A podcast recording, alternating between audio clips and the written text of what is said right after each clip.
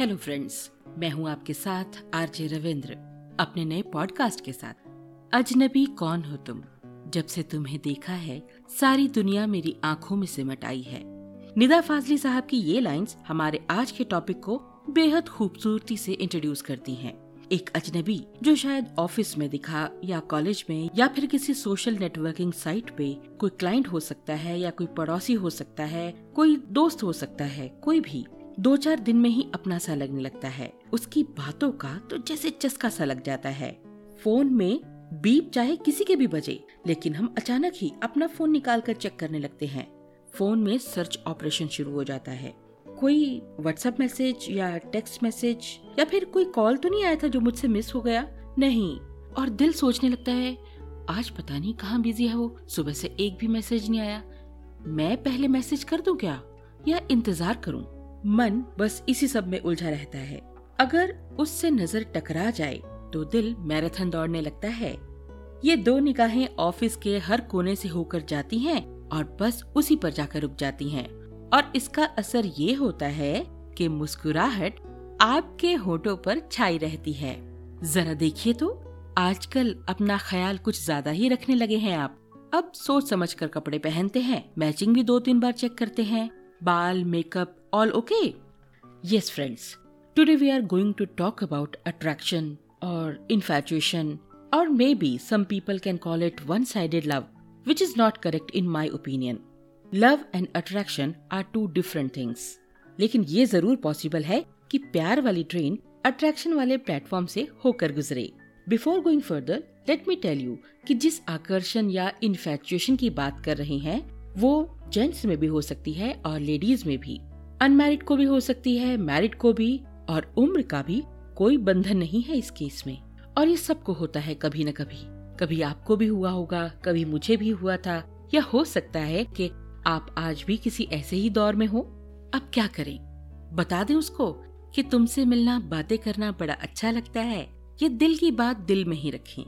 See if it is merely attraction तो बता के क्या करना। It's your personal feeling enjoy it secretly नहीं? डू यू नो कि इस तरह की अट्रैक्शन आप में बहुत से पॉजिटिव चेंजेस ला सकती है। It can fill you with जोश एंड एनर्जी आपकी एफिशिएंसी भी बढ़ जाती है। आप स्मार्ट और अट्रैक्टिव दिखने की भी कोशिश करते हैं। अपना ध्यान भी ज़्यादा रखने लगे हैं। ऑफ़िस के काम में मन लगता है। बोरिंग ऑफ़िस रूटीन अब एक्साइटिंग लगने लगती है। हैरान मत होइए। जादू है। तेरा ही जादू। लेकिन उसे बताना क्यों नहीं है? इसलिए कि जो आप महसूस कर रहे हैं, ज़रूरी नहीं है कि सामने वाला भी आपके लिए वैसा ही महसूस कर रहा हो। और खुदा न खास्ता, अगर आपकी झोली में रिजेक्शन आ गिरी तो हो गया बंटाधार। पहले आप जितने खुश खुश महसूस कर रहे थे, अब मन करेगा कि ज़मीन में गड़ जाए, धरती फटे और मैं इसमें समा जाऊँ। इसलिए कहा ना मैंने it's your personal feeling keep it secret and enjoy it एक और बड़ी इम्पोर्टेंट चीज़ है। मर्यादा। देखिए, आपकी फैमिली सिचुएशन सोशल सिचुएशन के बारे में आपसे बेहतर कोई नहीं जानता। इसलिए सीमाओं का सम्मान करें। ना अपनी लिमिट को क्रॉस करें, ना किसी को करने दें। वो क्या गाना था गुलजार साहब का? हमने देखी है इन आँखों में महकती खुशबू। हाथ से छू कर इसे रिश्तों का इल्ज़ाम ना दो। इससे होगा ये कि आपके मन में उमंग, तरंग और नवरंग तो छाए रहेंगे और ना आप पर ना आपके किसी रिश्ते पर कोई आँच आएगी।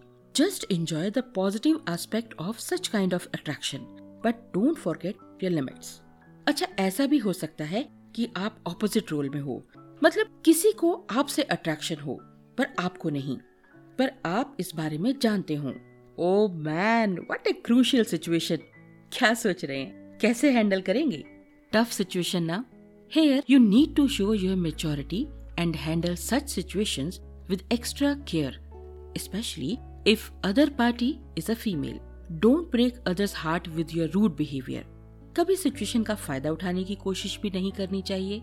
हमेशा याद रखें कि रिश्तों की खूबसूरती मर्यादा में ही है। और ये मर्यादा आप दोनों मिलकर तय करेंगे, ताकि ज़िंदगी के किसी भी मोड़ पर रुककर जब भी आप पीछे नज़र मारें तो कोई रिग्रेट ना हो। और ना ही नज़रें शर्मिंदगी से झुके। मेरे ख्याल से दोनों को दोस्ती कर लेनी चाहिए और इस अट्रैक्शन के बारे में बात करनी चाहिए, ताकि धीरे धीरे आप एक दूसरे से फेमिलियर हो जाएँ और एक अच्छी अंडरस्टैंडिंग बन जाए। इससे सिचुएशन नॉर्मल हो पाएगी। देखिए, मुझे फिर एक गाना याद आया, जो हमारी आज की टॉक को कंक्लूड करता है। वो अफसाना जिसे अंजाम तक लाना न हो मुमकिन, उसे एक खूबसूरत मोड़ देकर छोड़ना अच्छा।